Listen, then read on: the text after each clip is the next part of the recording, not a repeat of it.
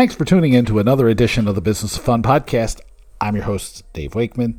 My guest today is Paul Bailey, and we are going to talk about brand. Paul is the brand strategy director at Halo Studio in Bristol, in the UK. And I wanted to have Paul on to talk about brand because I'm going to be teaching a brand management class later on this year to executive MBA students. Uh, I needed some content and some things to give to the students uh, to teach them certain aspects of branding. Uh, so, the parameters that we set up for our conversations, we're going to talk about things like the top of the funnel, uh, research, and purpose. Uh, and a whole lot of interesting stuff. This is, I had four or five pages of notes, so this one's a really good one. Before we get to talking about Paul, though, I want to remind you to check out my friends at Cover Genius. Uh, Cover Genius has this really great tool that has become more and more important, which is cancel for any reason, CFAR. Um, it's come up in a bunch of conversations that we've been having with some of the guests lately. Um, it just was a good reflection of where people are in the market. Um, there's still uncertainty that's going on. Uh, when we were in Seattle uh, on the panel with Joanne from AudienceView and Kelly from the Playhouse Theater, uh, we talked about how the challenges that people are dealing with when making plans um, are impacting their ability to buy or their willingness to buy. So CFAR is a great tool. So check it out at Cover Genius. Uh, make sure you check them out if you're at the Ticketing Professionals Conference in Birmingham later this month. Um, say hello from me. Um, it looks right now like I will not be able to make it this year, but you never know. Who knows? Things things get crazy around these parts. Um, get the Talking Tickets newsletter. It's talkingtickets.substack.com. That's my weekly newsletter on all things tickets. The Business Value is my home for strategy and branding. You can get that at Business of Fun or businessofvalue.substack.com, or you can get everything if you sign up with a little pop up box at davewakeman.com. Check out davewakeman.com. There's going to be some new workshops, some new ways to work with me, all kinds of new stuff, and a lot of stuff. It just takes me a little longer than I wish it would to get everything completed and posted. Um, but workshops in London, New York, um, Sydney, all kinds of great places and great things coming up later on this year. So back to Paul. So Paul Bailey, we talk about um, metaphor. We talk about the 95-5 rule. We talk about the difference between B2C and B2B. We talk about penetrate, uh, penetration pricing, uh, 60-40, um, challenges in branding, sales activation versus brand building, uh, setting objectives, travel, um, memorable moments and associated memorable moments, personalized marketing. Uh, we talk about some examples Patagonia, Ben and Jerry's, uh, brand purpose and meaning. All distinctive brand assets. We got to a, a whole lot of stuff. This is a really great uh, episode for people, not just in the world of tickets and entertainment, but anybody who digs brand. So give this one a listen and let me know what you think. I would like to welcome Paul Bailey to the Business of Fun Paul podcast. Paul, how are you? I'm good, thank you. How are you? Oh, I'm hanging in there. This is uh, this is going to be great. You have um, you have so generously uh, allowed yourself to be uh, my first guest on like what maybe will become a brand season of the podcast because I was telling you before I have been uh, asked to teach a class at for executive MBAs. Um, I still got to sign the paperwork, so I won't say, tell everybody who the what the school is just yet. But this is going to be part of the things I share with the students. So, so I'm really grateful to have somebody uh, whose work I really respect uh, come on the podcast. We are going to talk about brand. I even wrote questions, which is unusual for me. So this is this is great. So thank you. that was a long-winded way to get there. Um, so I want to start out by um, asking you to share your definition of brand. Um, and the way that I learned it was that everybody needs to have their own definition for what a brand is. That way, it helps you do your job as a marketer and a brander um, better. Uh, just to give you a second to collect your thoughts, I tell everybody my definition is that your brand is the accumulation of all of the interactions you have with your market, good and bad, over time, with the understanding that the good stuff adds up slowly and the bad stuff can knock get can knock you down in a moment. Well, that well, that's a good uh, definition. So, But um, maybe that's why they want me to be a teacher. I don't know. Yeah, yeah, I can I can see why now. um, so my uh, I, I, thought this was a brilliant first question because it's it's I mean I could literally talk about this question forever, but um, I, I think the first thing to say is what I just want to say what what you've already said actually, which is I I don't think there that this is my definition of brand. I don't think there, and I'm not saying this is the definition of brand, because I don't think there can be one universal definition. Um, everyone has a different take on it. Everyone has a different understanding of it. Um, I think some are some are better than others, um, but you know, I think th- the only thing I ever say with clients is, um, "This is our definition of brand." it doesn't matter. We're not saying that this is the only one, but this is what we, we say means brand when we're when we're working together. As long as everyone understands brand means the same thing when they work together, then it's fine. Mm-hmm. So, um, I I I I have two definitions because I think brand brand and branding are two slightly different things.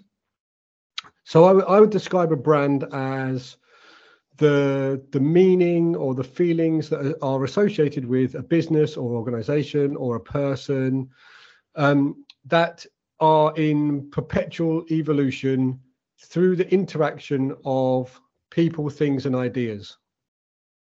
How I describe branding is I describe branding as the communicative elements that reflect, represent, and reframe a brand in and for its current and desired future environments. Yeah. Because I, I, oh no, I was I was just going to say, I think so rather than objects of exchange, which brands used to be, I think that um, that a brand now is the sum total of relationships among the stakeholders. So a brand is a dynamic object in movement that develops through time from the relations of multiple agents, whether that's um, people, things, and ideas. Now, what what how I define things and ideas are there two kind of sides to the brand. So things, the things of a brand are like the appearance, the language, the product, the symbols, the imagery. The ideas of a brand are the principles, the reason for being, its history, its personality, its aspiration. And and this is why I say that really um, I I use this term associated memorable moments. Mm-hmm. So so I always say that your brand is shaped through associated memorable moments. What they are are moments in time that people will remember and will associate with one another that's how your brand is continually shaped. I think that is a, a, great explanation and a great definition.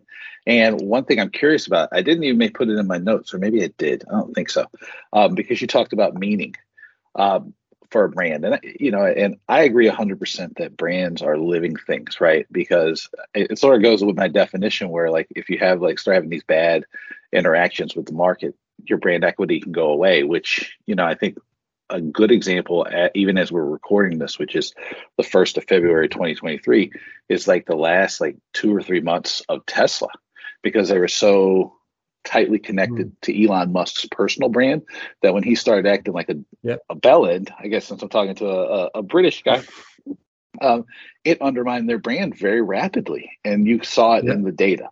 The data was very clear, like starting from like October 15th or thereabouts when uh, Elon Musk took over Twitter, the brand associations, um, the brand meaning, all those things, uh, they took a hit, and it was a, visible in data and customer preference. But that wasn't the question. Um, the question I wanted to ask you was about um, understanding that you know that brands have meaning, and that, that's your point of view. Um, does that mean brands have purpose, or is that like you know, in that whole idea around brand purpose? Because I mean, I see these things every day on uh, LinkedIn and Twitter where somebody's like, "What? Oh, the fifth P is purpose," or "I got eight new P's" or something. Uh, and my feelings, I'm curious to hear your feelings about brand purpose, and then I can go on a rant in a second. the space. Yeah. So, So, I I think I think a brand. Okay, so I think a brand is is is shaped around a shared meaning.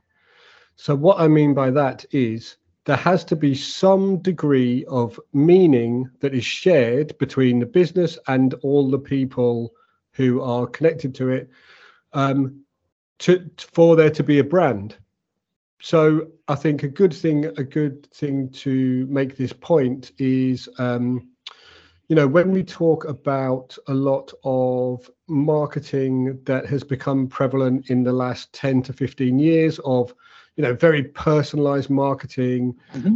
um, that you you you might you might want to give people personalized messages but you don't want people to have personalized opinion on a brand because a, a brand is about fame a brand is about being known for something mm-hmm. so unless your brand is known for something and and the example I, I always give is in the uk volvo is known for being safe.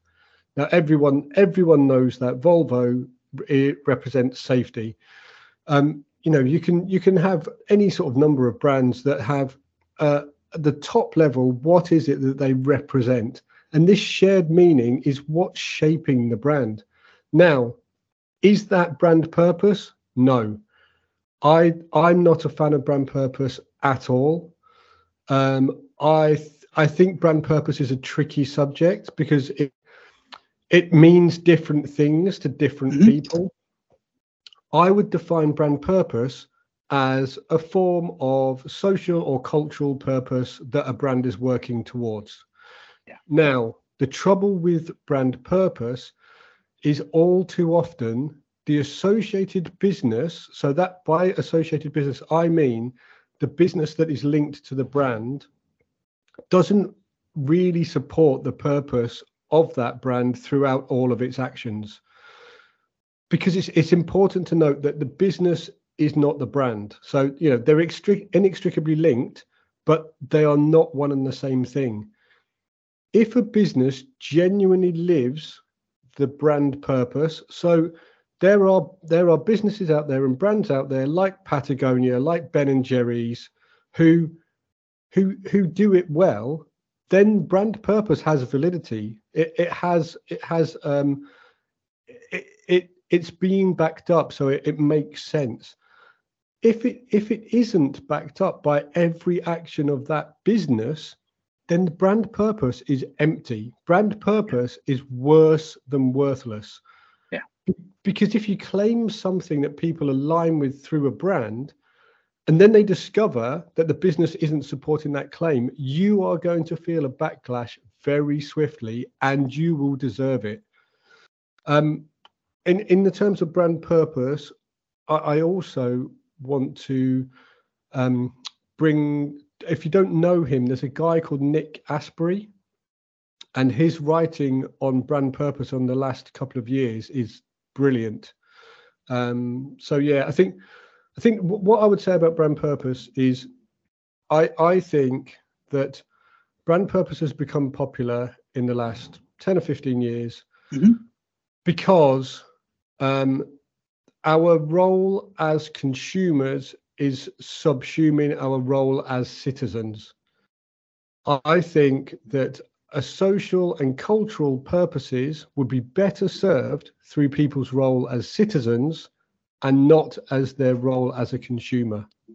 Yeah, I, that's interesting that you put it like that because I read, I've been reading this book and I'll hold it up here for you to see. It's called The Midnight Kingdom, and it kind of talks. It's by uh, Jared Yates Sexton, and it talks about sort of the way that capitalism um, influenced that, like made people become like less involved in citizen citizenry and became more consumerists and yeah. that's had knock-on effects and I, I, I would agree with that um, because you know it's um, you know i'm writing an article for WARC right now about uh, pricing power and marketing. Um, taking back the pricing power in their organizations. Um, and the part of it's like that signal right? Like so our, our, consumer choices now have become the signals that are the things we would do in our community used to be. At yeah. least the um, the way I think I saw that period after the Second World War, which was kind of like, I guess, like peak democracy, where people were, you know, like people were active, civically engaged, and like, you know, really trying to build a better world.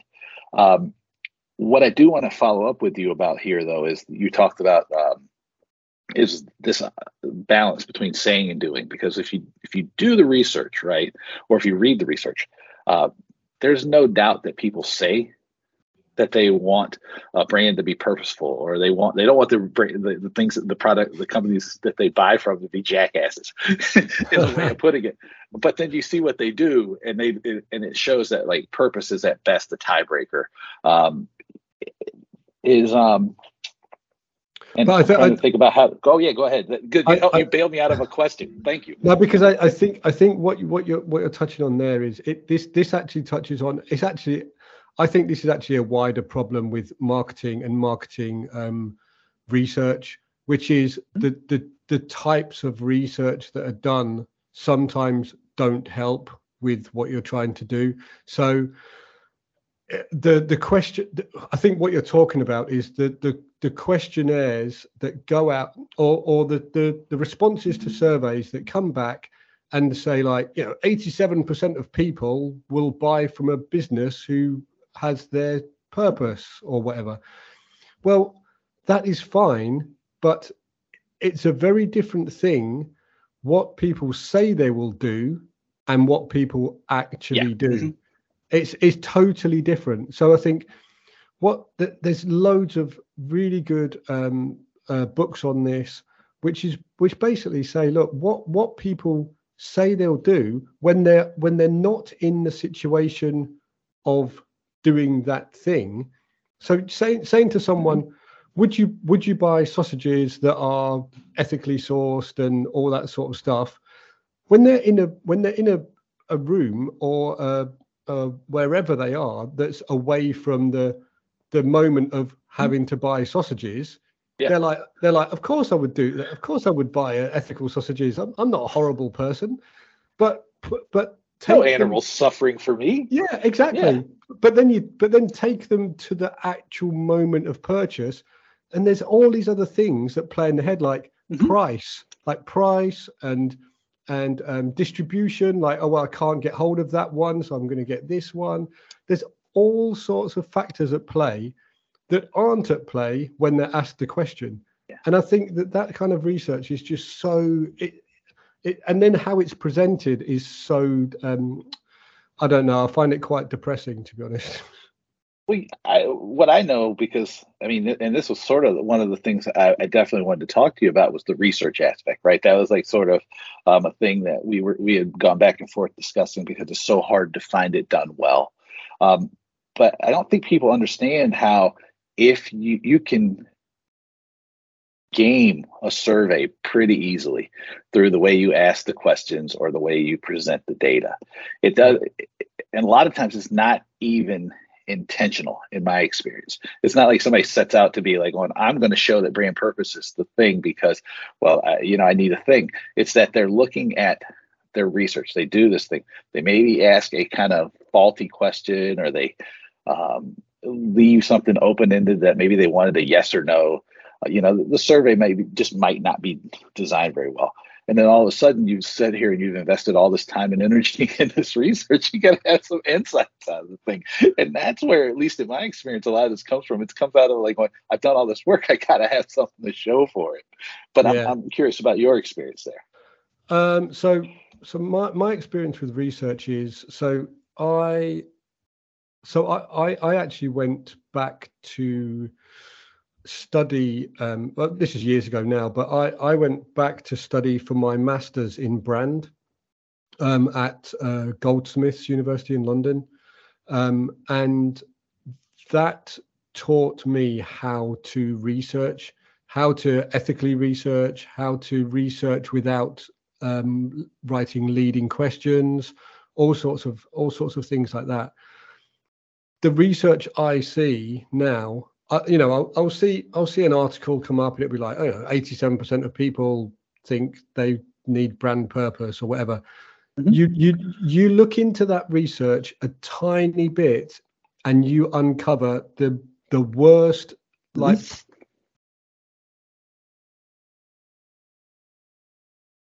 I don't know whether it's a fact of people not having the training in being able to uh, like you like you said i don't think they're trying to like do it badly. I think they're just doing it badly. Um i think that re- research is a really interesting topic because um we we i work for a brand agency. We have lots of clients who have lots of research. So um the thing that I find is too many clients of mine over the years have hundreds and hundreds of pages of research sitting in a desk drawer or sitting on a PDF on their computer. The trouble is, they don't know what matters in the research and what doesn't matter in the research. They've commissioned research with no purpose or no focus. Now, research is very important, but what is infinitely better is to research the vital. So, what I mean by that is to have a hypothesis of something that you might like to happen and then do backwards market research. Um, yeah. So I don't know if you know backwards market research, but I I wrote an article on it uh, for a for a trade publication. Oh well, there you go. but but I think I think that that type of research is so useful because you start with some kind of focus, mm-hmm. and then you work backwards to either prove or disprove yeah. the hypothesis, and you you it, it works really well. And then at the end of it, you've or you've got the research you need, and that's it. That's right, um, and that's uh, um, i think you may have done the mini MBA in marketing. Yes, uh, I'm not sure. Yeah, and that's like yeah. what Mark teaches us is like yeah. to do it backwards, right? It's like you start with the question you're looking to answer, you figure out how that thing's going to show up, and then and you design your survey around the first, the answers to the first two questions. And yeah. it's um, it, you know, I think, uh, and I'm curious. This will be a question to you too. I'm it doesn't work 100% of the time because nothing does. Uh, the hit rate, though, on it is probably, in my experience, 90%. Right, you get something, you get what you're looking for, or you get pretty close to what you're looking for. Um, it's very rare that I sit there and go, "My God, I still don't have any clue what I'm looking at." Hmm. But you know, you you might you might have a different no, no. experience.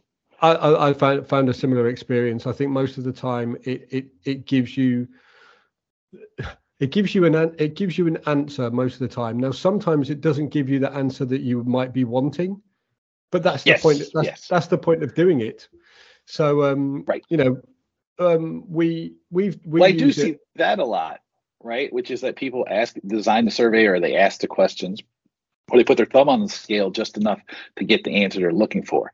Now, that is what I do see that sort of bad research. But most of this brand purpose stuff, it's not intentionally set out to be bad. It just ends up being bad. Yeah. Um, so I want to clarify that difference because I do see I see tons of that where I could tell they've designed the survey right away to get the answer they're looking for. Yeah, that is true.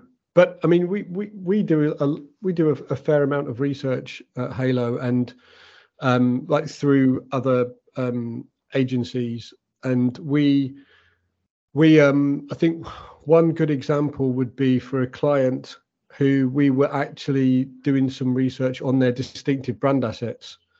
So we were we were looking to find out we were, we were being tasked with um, uh, a redesign of their packaging uh, and and their brand. Now we were it was quite funny actually because it was a it was a very short time frame that we were working to so uh, as as a lot of projects seem to be, but but but we were we were so the studio was working on these like new designs and coming up with like new logos and things like that, and I I put out some some um, questions to to a, a representative sample group, and then the the responses came back about the distinctive assets and which assets were actually distinctive and which assets were were actually like um, very important to keep and the the one that came back was their logo was over 80% of people recognize their logo. Mhm. And we were like, basically, I just like ran into the studio. I was like, look, I'm not being funny, guys, but you know, all that work you've done and designing new logos, scrap it because we, we, we can't change the logo. Yeah. What we actually did in the end was we sat down and we were like, okay, we can't visibly change the logo, but we can recraft it so that it looks better and looks Mhm. um, more modern. And that's what we did. And we we we're still working with them now, rolling out the, Mhm. the global global rebrand. So it's it it really does work. I mean, research is such a powerful tool. It's um, just not used very well that much, I don't think. Yeah, and and this distinctive brand asset thing, I'm glad you brought it up because I, I didn't even have again, I didn't even have this in my notes, but this was like a uh, a, a back something I put in my newsletter on Friday, this Friday, and then there was a back and forth on Twitter because one of the colleges, pretty famous college in the states, uh, their football team changed the color of orange, like the you know, and to be like similar to pretty much all the other oranges that that everybody uses, and all these like sports marketers were trying to justify it. And i go like you spend decades and decades building up an association with a distinct color of orange. And then all of a sudden you go ah screw it. When i, I changed that color orange. That's like you've thrown away decades and decades of, an, of an asset because it's a, it was a distinct orange and now it's just a normal orange and that will have a knock-on effect so like knowing that 80% of your logo uh, people knew the logo, that's that's helpful because I think people underestimate how important their brand assets are, and then how like repetition just makes them stick in people's minds. And if you change, you can change. You can tweak them a little bit, right? Or you should even play with them a little while, but you have to probably get to this point where you have 80% of people knowing who they are to be able to mess with anything because then people will notice that you messed with it. And that's Yeah. maybe what you want to do. Um, but let me get back to like on, on task here because what we were going to talk about was a lot of this research and, and um, some important things that I think play all in all this stuff that we talked about so far. And I want to talk about start at the top of the funnel because most of the time when we hear conversations like we're having here, uh, there's so much focus on bottom of the funnel. Uh, you, you know, last click attribution is never going to die. People are still like totally wed to it.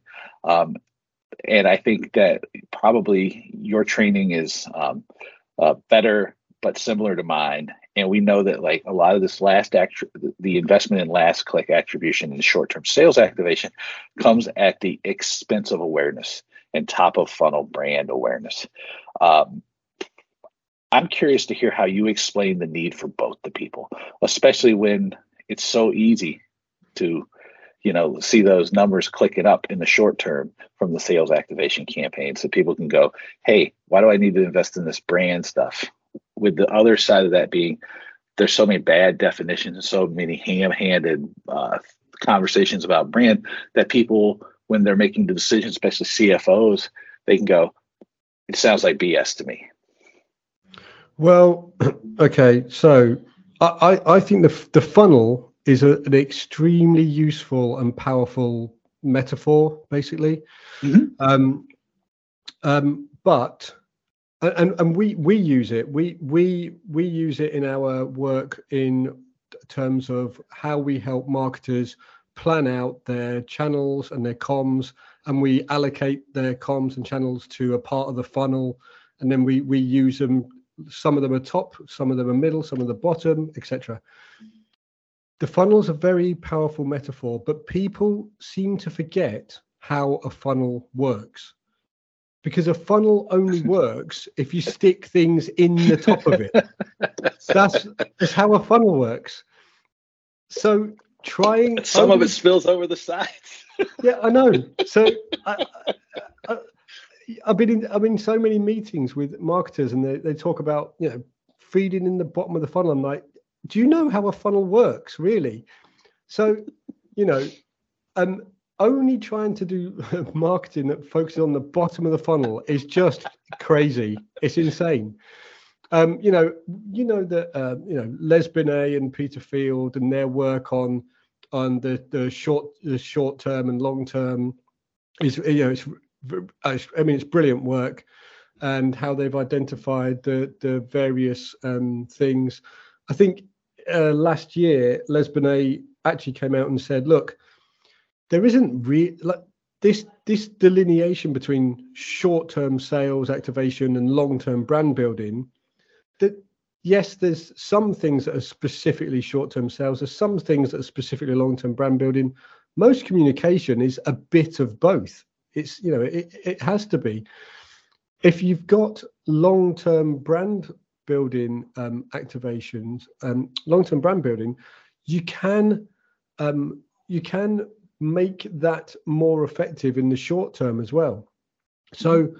I think that there was there was as well as Peter and Les, there's another bit of work that's been done by the LinkedIn B2B team, uh, oh, yeah. which was the 95 to 5 rule, which was that for a B2B audience or for a B2B business, 95% of your audience aren't in the market for your stuff right now. Now, that's not to say that they won't be interested in what you have to offer in a month or in six months or in a mm-hmm. year. Mm-hmm. So, the thing is, when they are interested, have you laid the groundwork by placing the right brand associations in their head?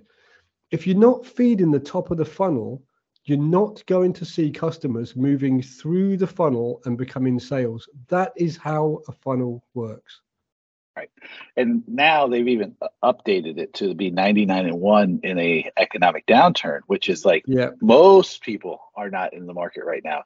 And so the the goal shouldn't be to like going, let me just kill that 1%. It's like going, let me set the groundwork. Right. And I think yeah. that um, becomes where for B2B people, which we haven't really even touched on, excess share of voice actually comes into play because it's going to be cheaper for you to invest in some of these assets and some of these associations right now and it will pay off. And if you continue to invest you it will pay off in the short and, and long term. Because i did not know that les said this about um, how some of it some of it is a bit of both short and long. Yeah. But i actually yeah. in the article i think i mentioned writing earlier I, I talk about that. I go the investment in your brand pays off now and in the future right yeah, exactly. but i didn't even know that there was that the research backed it up i just knew that from my own experience which is like going look if you're spending money on you know branding people still are buying today. It's just that like it sustains that level and actually grows it over time because those associations continue to strengthen. And so the next thing you know, you, you know, your reflex is I'm going to buy Bose headphones and not some other brand. Right. Exactly. My, you know, I'm going to buy a new iPhone and not an Android device, you know, because those yeah. things have become so tightly wound in your head. Uh, so that's great that that's actually research to back it up. And the LinkedIn folks, uh, do some great stuff because I've taken that bit of research and take shown it to people too because I go, look, you're not investing in your brand, and this is part of the reason you're having a problem because your brand equity is sliding. Um, you know, yeah. so that's and I think and the, and the, and the oh, thing is, yeah. Just one more thing on the on that that 60 40 um, split is that actually Mark Ritson has done a bit of work um, uh, or, or he gave, he gave a talk where he was talking about, and I think he might have been talking about some work that Les and, and Peter did. Um, but the 60 40 split, it it isn't like it's an average. So it there are differences um, within um, differences yeah. with mm-hmm. cate- categories are different, but there's also differences. excuse me. There's also differences in the age of the business. Correct. So there was a cool like tool online that I saw. I don't know where I could find it now, where you could put in the variables and it would give you the split. Uh, okay, that yeah. Yeah, yeah, it because, was really great. I have to find yeah, it. I mean, what, what what Mark was saying was that the a new business, the 60-40 split actually flips. So there's there's a 60% you should spend on short-term activations because you need to get some money in the door um, but 40% is spent on brand building. then within the first, by the time you're sort of two, three years old, it flips back to like, or gradually turns over time. It should mm-hmm. be 60% on on your um, brand building and 40% on your short-term activations. So I think that that kind of ratio is it's just a good guide. It, all it is is a guide, but it's a good guide. Yeah.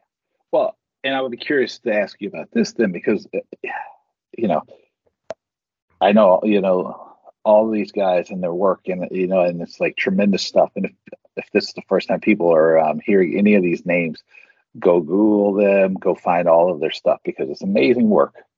And uh, you know, it definitely influences me and like knowing their work and you know getting to engage with them uh, has made me a better marketer for sure. Um, but what happens is i think that like the 60 40 thing or even you know like b2b might be 50 50 what i found in my work is that most of the time the underinvestment in branding is so severe that even if you can get 10 or 15% of your budget allocated to specific brand building exercises, um, you're going to be far ahead of the competition because most people have, they're just obsessed with the short term sales activation. Yeah. It's like they don't even know where to begin to look and see, like, oh, well, is that the wisest decision? No, we just got to do it now, now, now. And it's become such almost a reflex. But, you know, but, yeah. and, and I, I mean, I, I see so little brand investment so often that it's alarming. Yeah, I, I, agree. And I think with our, our clients, I think so. So we we do work for both B two C and B two B.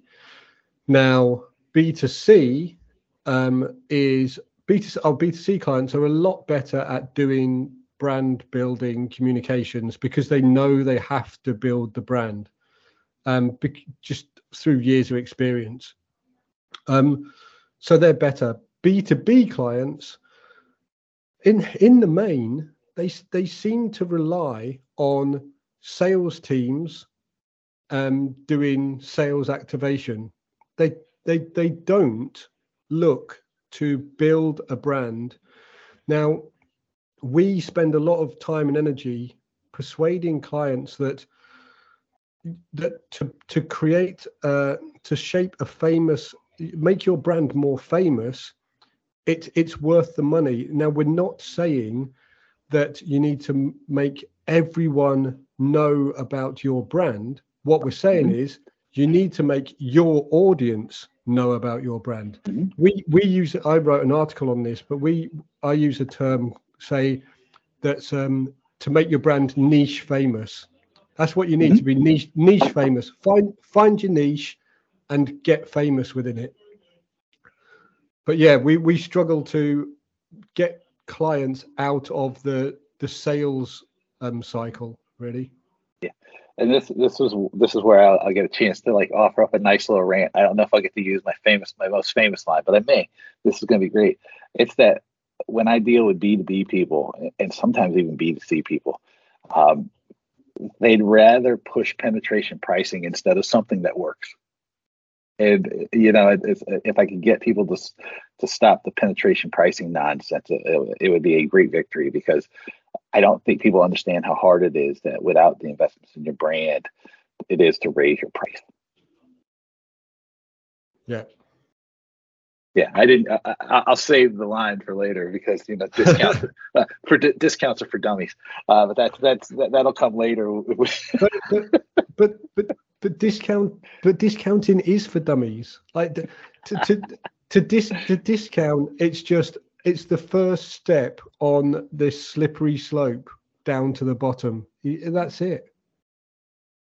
Yeah it's uh the fastest way to destroy any brand investment you you you spent is to discount.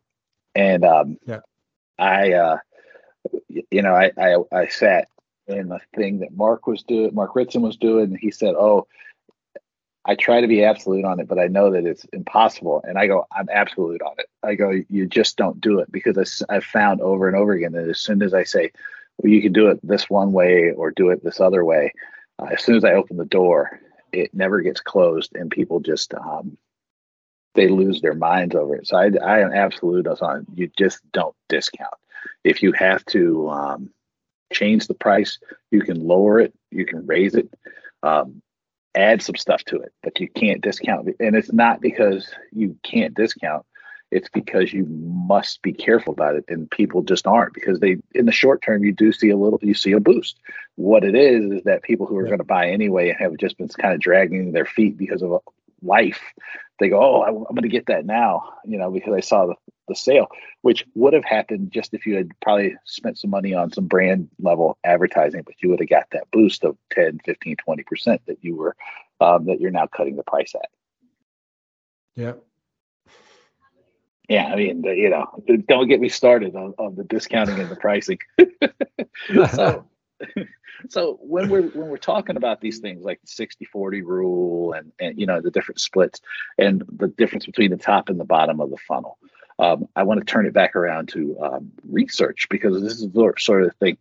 Um, how do you use your research to help show people the wisdom of you know investing in the brand and investing you know, all the way up and down the funnel. Because I think sometimes it's, um, you know, it's easy to fixate on one specific number, which is like, oh, people are clicking through this link if you know 40% of the time. This is amazing.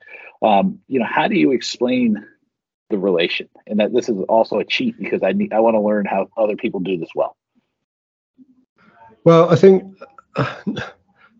the the challenge is well the challenge is varied because people have different takes on it but i think one big take on it is i think you touched on it earlier is this last click attribution i think last click attribution is just a disastrous idea that is just um it, it's just distorts everything um because what what what the last click attribution does is it the, that last click takes credit for everything else that has mm-hmm. happened yep. before so it, it, it's a it's a crazy way of measuring, and it, and I I just try to explain to people what what the kind of what the brand does and what the process of buying something is the fact if the fact that you would attribute anything to the last click is just just crazy. It's nonsense.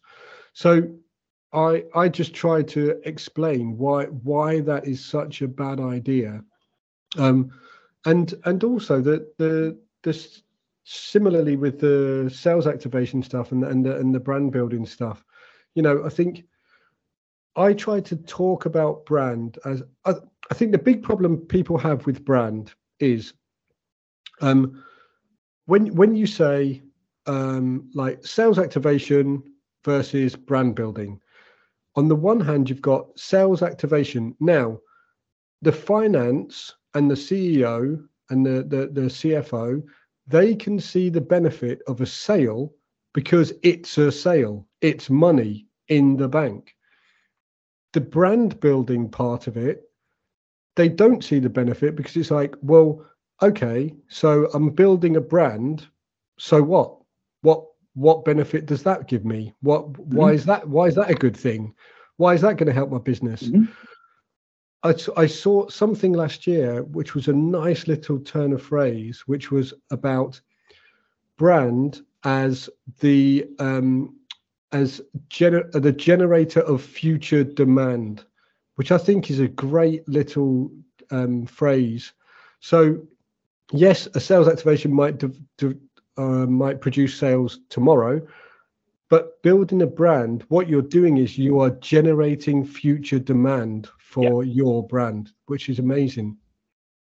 Well, I think that's what's important for people to pay attention to, you know, the the, stud, the long and short of it study, or like the work that you know that Mark's highlighting, or you know, it's because now there's a pretty good library of research too that shows that like, oh, look, if you started just from scratch and you said, Oh, what am I going to do? And you said, Oh, I'm going to put it all in sales activation for about six. And this is my experience, at least. And then I think the research backs up to an extent to a, a, large extent is like for the first six months or so things will go gangbusters right because everybody still has all the brand associations and all of this you know brand building that has been done maybe for years and decades before if you stop investing in your brand though the drop off starts to hit around nine to 12 months. And what in the first indication is that like, you know, you start to see those activation numbers decline, right? They're still probably fairly effective. Um, this year two, it becomes you start getting drastic, and then by year three, um, if you're the CMO or like the VP of marketing, you're looking for a new job because um, hmm. it's almost impossible to really make a move product at the price you've set up. And luck, fortunately, there's now research that backs it up because for a long time, yeah, you'd be sitting there doing project uh, projects, and the CFO would be like, "Well, yeah, I don't understand why we're spending this money on this," and you wouldn't have any numbers to back it up. But now there are numbers to back it up, and that that's the encouraging thing because if you are smart enough to just take a step back and say, what are we, what am I trying to do? If I'm trying to do, if I know I'm like a, the average CMO and I'm going to be gone in 18 months or so, then yeah, sales activation, YOLO, and just go on and get your new, next job. If you want to be there for a long term, then yeah, you need to go like, look, we have to think of this as like a three to five year process. And what we have yeah. to do is make sure our brand is stable, you know, and that we're supporting our brand because what we're going to see is that this brand is going to take things up like this, but it's not going to go in a straight line. It's going to go, eh, eh, eh. and then in years three, four, five, you'll see it exceed anything you would have imagined if you had just spent um, on activation. Yeah, and I think I think one big thing there is, a, and, and this is the responsibility of a, the the marketing director or the CMO or whatever. It's they, it's really important to set the objectives. So to set what your goals are, because if the only thing you measure is um, sales, then then your brand activity is going to look like it's not having an impact. But if you're measuring brand awareness, if you're measuring things like that, then you you can show that um, there is change, there is improvement. Mm-hmm. So I think that it's really important when you when you set off on uh, a, a, something like this is define what you are measuring, decide mm-hmm. what you are measuring, yeah. because otherwise uh, the business will default to measuring sales, and then that that won't have the impact that you want in the short term. Right. And what you're talking about, just because people struggle with this idea, is you're talking about a simple brand tracking survey. And I'm curious, yeah. uh, right? I mean, I'm just, oh, I don't want to put words in your mouth, but that, you know, and I'm saying it that way. It's because I go in and explain it to people all the time. I go, you got to do some brand tracking. And I go, it sounds scary. What, what I've just said is probably something that's confusing to a lot of people. It's just a survey. And what it is, is there's probably part of your survey that never changes because you want to be able to track these variables from year to year to see whether or not they're growing or they're falling. Because if they're growing and they you want them to grow, that's great. You probably want to continue to do what led to that. And if they're falling, then you and, and you didn't want them to, then you might have you have a problem that you need to identify and fix you know, it's that, right? And your survey probably, you know, yeah. if you're a huge company, might be 20, 25, 30 questions at the most. You know, a third of those, you know, somewhere between seven and 10 of them, in my experience, should go to brand tracking to things like, you know, what is what, you know, what are your alternatives? You know, um, if I give you this list of seven, seven brands, you know, rank them for me. Um, you know, when I say X, who do you think of, right? You know, like stuff like that, so that you know where you are. I mean, it, it's that simple. It's not hard. It's just people no, get scared of it because I think people don't explain it that that simply to them. Yeah, it, it it's not it's not hard. It doesn't have to be expensive at all. Mm-hmm. And and but but I would say that that even if even if that level of research is too expensive for you or anything like that, I would suggest that there's a, there's a, an even simpler um, way to track your brand health, and that is in doing share of search. And share of search has been a relatively new development um, by like James Hankins and actually Les Binet as well, the, the pair of them.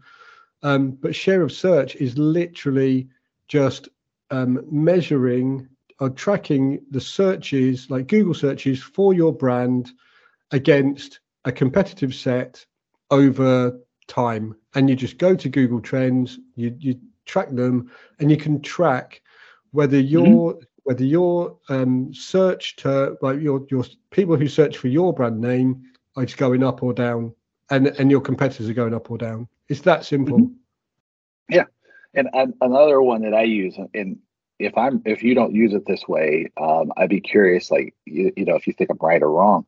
Another people ha- have a mixed relationship with NPS, but I I love it because it's like anybody can do it, right? And it's like it, it's not a perfect measure by any stretch of the imagination, but I use it for all the programs and all the classes and all the everything I do, um, because simply it shows that if um, the numbers going up, that people think more highly of you and that your business is probably growing and your brand's probably getting stronger. It's not perfect. And if it's going down the opposite path, you know, no, it's um, really like a simple thing that you can do for nothing because you can do it in the Google Doc. I mean, yeah, we, so we, we, we use NPS. Um, we, we use NPS for, for our research for Halo and for mm-hmm. clients mm-hmm. as well.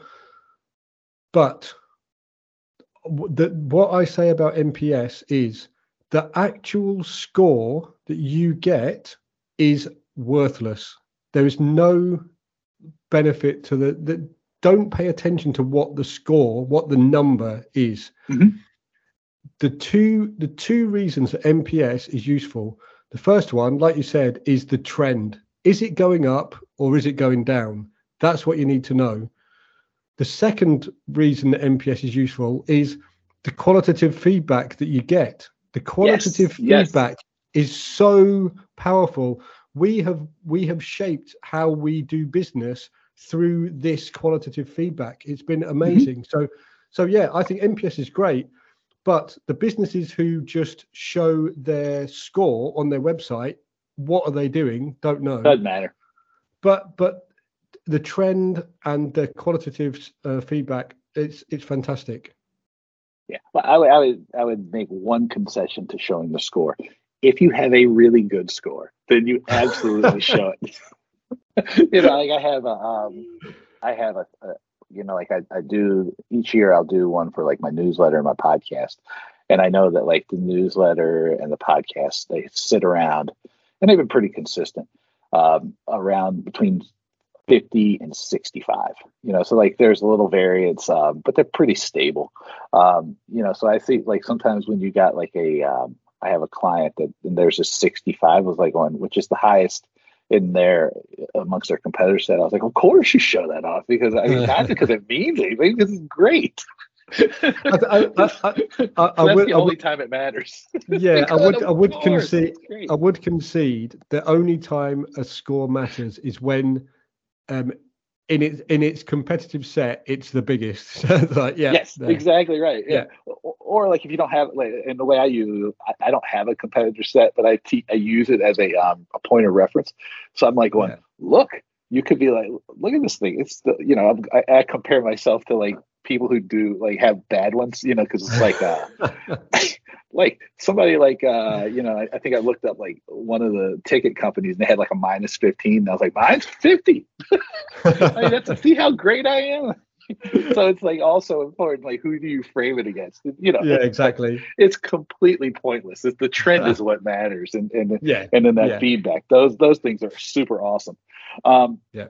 Paul i think i think we did cover everything um, even though I didn't ask it, not a single one of the questions I said I was going to ask you. Um, where do people find you? Um, so I'm on Twitter, Paul Mark yep. Bailey. Um, I'm also on LinkedIn, just Paul Bailey at uh, Halo. Um, uh, we're a UK brand yep. agency. Um, yeah, LinkedIn and Twitter is where I spend most of my time. So um, I should have wore one of the T-shirts. People have to buy the T-shirts. And they buy the T-shirts. Exactly. buy the you damn can... T-shirts. Mine says come, come start our... with no one gives a shit. come come come to the website and you can buy a t-shirt as well.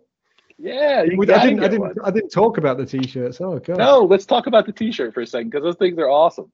so the t-shirts were an idea that we had last year to to to just get out there um, some well some well worn um, marketing phrases, and the whole point is for people to get things on their chest. That's the point. Yeah, yeah. But have a look. Have a look at the website. Some really cool ones. I, I, I was like, there were so many I could have picked, uh, could have cho- there's so many to choose from. I, I was like, well, I want to start with no one gives a shit. Except for then I was like, well, that one's hard to wear around like normal, like normally. but I was like, it doesn't matter. It made me laugh. So I was like, now, now I have to get another one because um, I need one I can just wear around more regularly. But um, yeah, yeah, yeah. no, they're they're great. They're they come in like a really awesome blue color, uh, you know. So or at least mine did, and uh, so it's great. So, uh, but Paul, I want to thank you so, so much for doing this. They're they're available in every color as long as it's blue. Yeah. Okay. Just like with IBM, it's like you wear whatever yeah. you want to as long as it's gray. It's perfect. Yeah, exactly. Awesome. Well, thanks for doing this. No problem. Let me know what you thought of my conversation with Paul by sending me an email. This is my name, Dave at DaveWakeman.com. Check out my website at DaveWakeman.com, where you'll find uh, everything. You'll be able to keep up with me. Uh, you can sign up for newsletters and everything. Or you can go directly to talkingtickets.substack.com and get the newsletter uh, businessofvalue.substack.com to get the strategy and marketing newsletter. Uh, check out these upcoming workshops New York, London, Sydney, Melbourne. Dates, programs to come. Um, just juggling my schedule due to a couple of things that just got put into the mix, uh, and that's okay. I didn't mean it. Um, make sure you check out my friends at Cover Genius, uh, the new CFAR product that we have been talking about lately, uh, cancel for any reason, uh, has been gaining a lot more importance to people because the data on what is driving customer decision buying decisions right now uh, shows that uh, giving people the peace of mind that something like CFAR offers uh, can become even more valuable in this current environment where people just don't know with any certainty if they're going to be uh, able to go to a show. Um, economic uncertainties, health uncertainties, all kinds of uncertainties. Uh, this is exactly what CFAR has been designed to do. So check out Cover Genius at covergenius.com. Uh, make sure you say hi to Joe and Haley, um, Chris, the entire Cover Genius team at the Ticketing Professionals Conference in Birmingham uh, in March. Let's tell them I said hello. Uh, I'm not sure if I'm going to be able to make it yet. Still a little up in the air, but uh, just in case, though, you will be able to see the Cover Genius folks. Um, as always, thank you so much for being here. Um, I couldn't do it without you. If you dig the podcast, rate it, review it, share it. It helps a lot. Uh, and until next time, I'll talk to you soon. Take it easy.